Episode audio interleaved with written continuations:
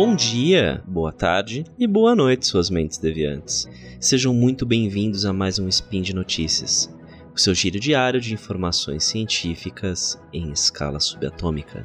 Meu nome é Túlio Tonheiro, advogado e groselheiro, e hoje, dia 12 Corônia do calendário Decatria, dia 10 de março do calendário gregoriano, estou eu aqui de novo e pensando como o Brasil pós 2018 me faz ter dificuldade de falar de algum assunto que de alguma forma não toque no direito penal ou não cite algum ilícito. Bom, tendo isso em mente, vamos lá escrafunchar no lodo das notícias recentes e falar de trabalho escravo e imunidade parlamentar. E depois, pra gente poder pegar um assuntinho mais leve para terminar. Você tem um bichinho? Você já parou pra pensar no que ele representa dentro do direito brasileiro? Bora lá conversar? Speed Notícias.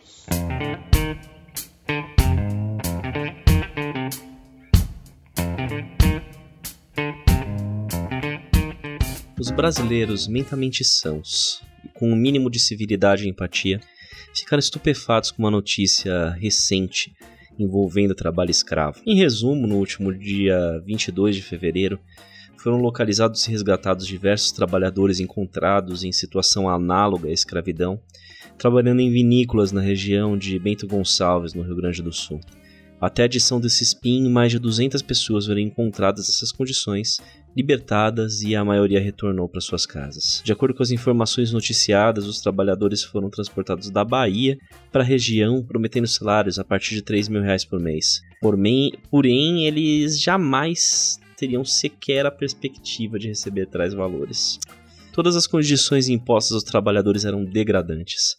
Eles eram cobrados de tudo, desde o transporte à sua terra natal, moradia e alimentação, tudo superfaturado para criar uma dependência direta com o empregador. Não eram fornecidas sequer condições de saúde ou higiene básica. Seus alojamentos eram monitorados e a comida que lhe era servida, às vezes, normalmente ela na verdade estava estragada faltas por doenças não eram toleradas e, além de não serem pagas, eram cobrados serviços de transporte e atendimento à saúde. Para poder sobreviver, eram oferecidos empréstimos aos trabalhadores como adiantamento dos pagamentos, tudo a juros abusivos de até 50%, e eram impedidos de sair sem pagar todo o valor. A rotina de trabalho era de ao menos 15 horas diárias e qualquer pessoa que não se enquadrasse nas perspectivas era submetida a tortura com choques elétricos, espancamento e spray de pimenta. Essas condições são o que representam o trabalho análogo à escravidão, que é reconhecido na lei brasileira pelo crime no artigo 149 do Código Penal, o Decreto-Lei 2848 de 1940. A pena para esse tipo de crime, por incrível que pareça, é bastante pequena, de 2 a 8 anos. Crime bárbaro deveria ter chocado o país como um todo. Tivemos até diversas manifestações de grupos e empresas contrárias à situação interrompendo, por exemplo, a compra a comercialização e exportações de produtos das vinícolas relacionadas ao caso. Até mesmo a Igreja Católica se manifestou no impedimento de compra de itens com produção relacionada ao trabalho escravo, mas como eu disse, deveria ter chocado o país inteiro. Mas parece que algumas pessoas, ao contrário, ficaram chocadas com as punições impostas aos criminosos. O vereador Sandro Fantinel, da cidade de Caxias do Sul, município próximo a Bento Gonçalves, usou do seu espaço dentro da Câmara Municipal para fazer um discurso atacando e ofendendo os trabalhadores e todas as pessoas do Nordeste. Além de absurdos em ignorar as condições dos crimes, disse que os baianos são pessoas sujas e têm como única cultura tocar tambor e ir pra praia. Segundo o vereador, ainda os trabalhadores eram preguiçosos e bêbados. Disse por fim que os, empregad os empregadores deveriam substituir seus funcionários por argentinos, esses que seriam limpos, trabalhadores e corretos a fala pura xenofobia interna no Brasil e com certeza com conotações racistas. Teve repercussão negativa, óbvio, o que motivou o vereador Sandro Fantinal a fazer um pedido de desculpas. No entanto, no pedido, o vereador disse que sua fala não teria problema algum em outro contexto, insinuando que em outra situação tudo que teria dito seria tomado como normal. O bom e velho você tirou de contexto e desculpa para quem se sentiu ofendido. Olha, não precisa ser nenhum beato pra gente perceber o chorume que foi cuspido pelo vereador Santo Fantinel, né? Não é como se o discurso tivesse sido feito enquanto não parasse alguma dúvida sobre essa situação. O discurso foi em 28 de fevereiro, quando todas as situações já eram públicas em notícias no Brasil inteiro. Por enquanto, o vereador Sandro Fantinel, e é bom a gente sempre citar o nome para não esquecer essa pessoa nojenta, teve uma única consequência real pelos seus atos, que foi ser expulso do Partido Patriota, do qual ele fazia parte. Isso, no entanto, não gera efeitos práticos, já que até a, que a Câmara dos Vereadores analise a infração e impõe uma eventual perda de mandato, ele continua atuando como parlamentar e votando leis da população. E com as eleições municipais previstas para o ano de 2024, é capaz de o vereador termine seu mandato sem ser cassado visto que, ao menos no primeiro momento, o presidente da Câmara dos Vereadores de Caxias do Sul chegou a se manifestar que achava que não precisava pedir desculpas pelas declarações do vereador Sandro Fantinel.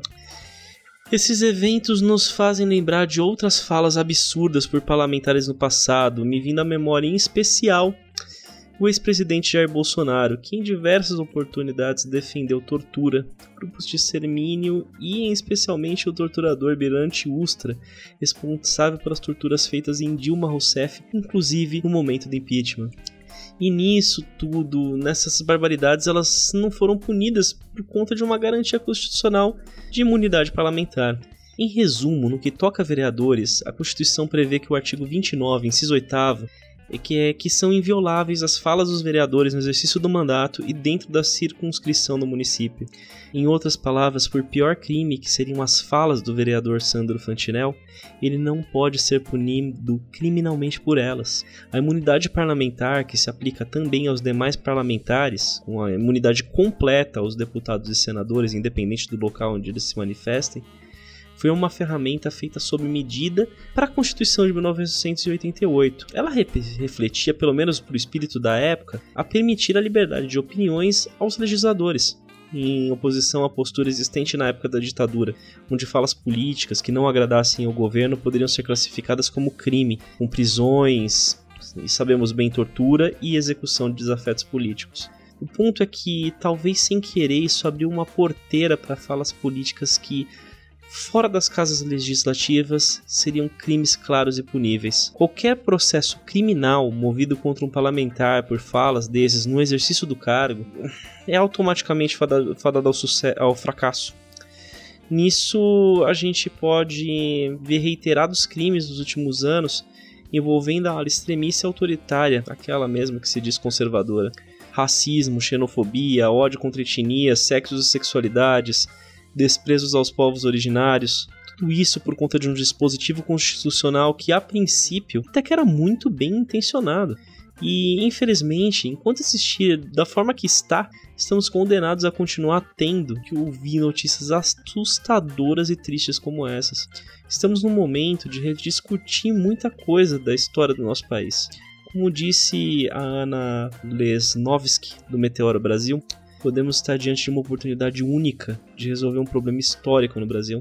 Não apenas diante das influências políticas das Forças Armadas, como ela disse, mas também discutir a impunidade da classe política hegemônica e abusiva que se aproveita desse seu pedestal para destilar o pior e mais absurdo ódio contra as pessoas e contra os próprios princípios constitucionais. Por isso, e eu agora transmito a você, ouvinte gaúcho, que com certeza ficou irado, entristecido ou no mínimo com vergonha da fala do vereador Sandro Fantinel. Vamos cobrar que essa impunidade lá não siga. Vamos cobrar, no mínimo, a cassação do mandato desse humano repugnante. E depois, Junto com os demais brasileiros, vamos discutir os limites dessa impunidade disfarçada de garantia constitucional. Não podemos mais ter representantes que se sintam à vontade de pisar sobre o povo brasileiro. Vamos para um assunto mais leve? Ufa, depois de tanto churume político, vamos falar de bichinhos. Vira e mexe, a gente ouve notícias ou vê nas redes sociais como as pessoas estão ligadas com seus bichinhos de estimação, dedicando uma boa parte das suas vidas e das suas economias para o bem-estar e conforto dos animais.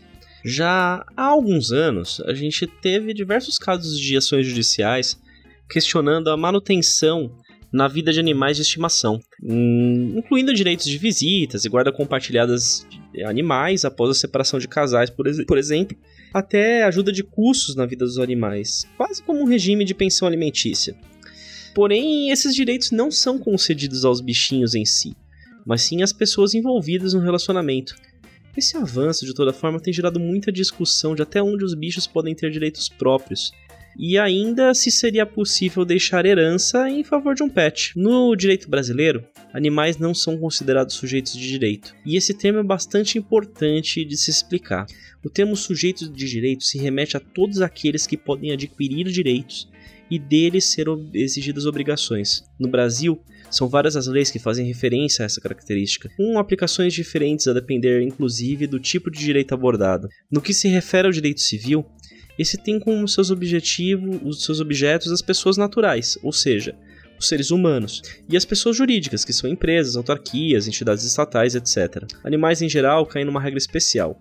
Eles são considerados bens móveis, como se fossem objetos que podem se mexer, mesmo que dotados de movimento próprio, consci... uma, uma, alguma consciência, a gente chega lá. E a isso nós damos o termo de semoventes. Podem ser atribuídos tanto a animais domésticos como silvestres.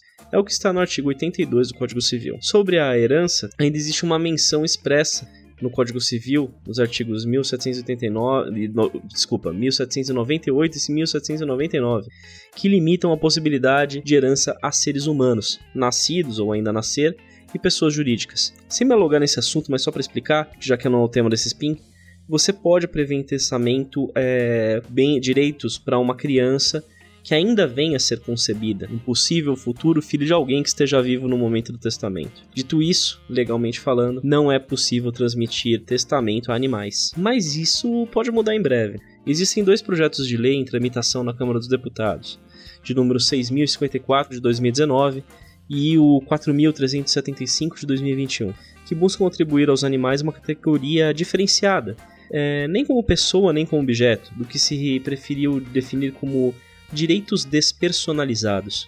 Esse termo, direitos despersonalizados, hoje faz menção a outros tipos de forma de gestão de patrimônio sem ligação direta a uma pessoa, mas que envolvam o interesse de pessoas, como o espólio de uma pessoa falecida, um condomínio de casas ou apartamentos e os bens e interesses envolvidos na falência de empresas.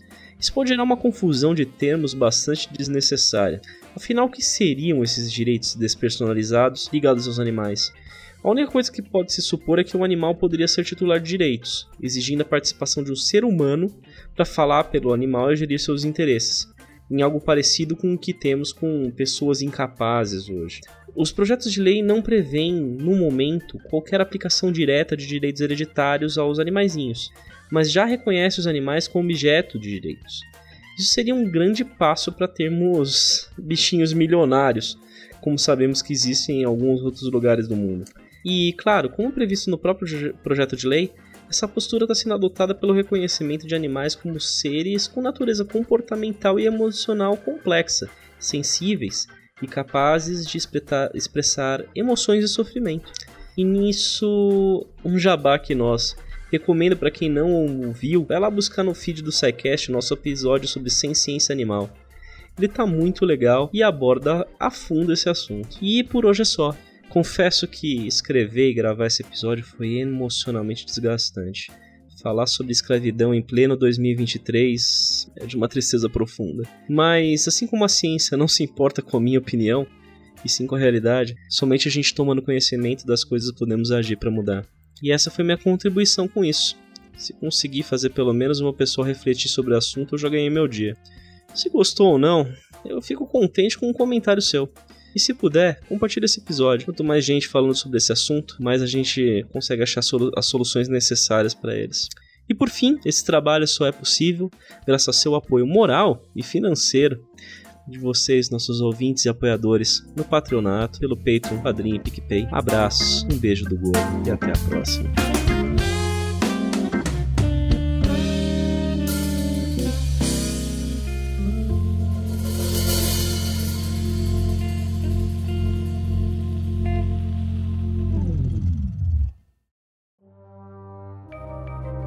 Este programa foi produzido por Mentes Deviantes.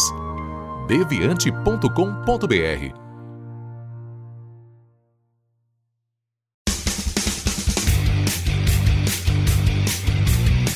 Cortes, edição de podcast.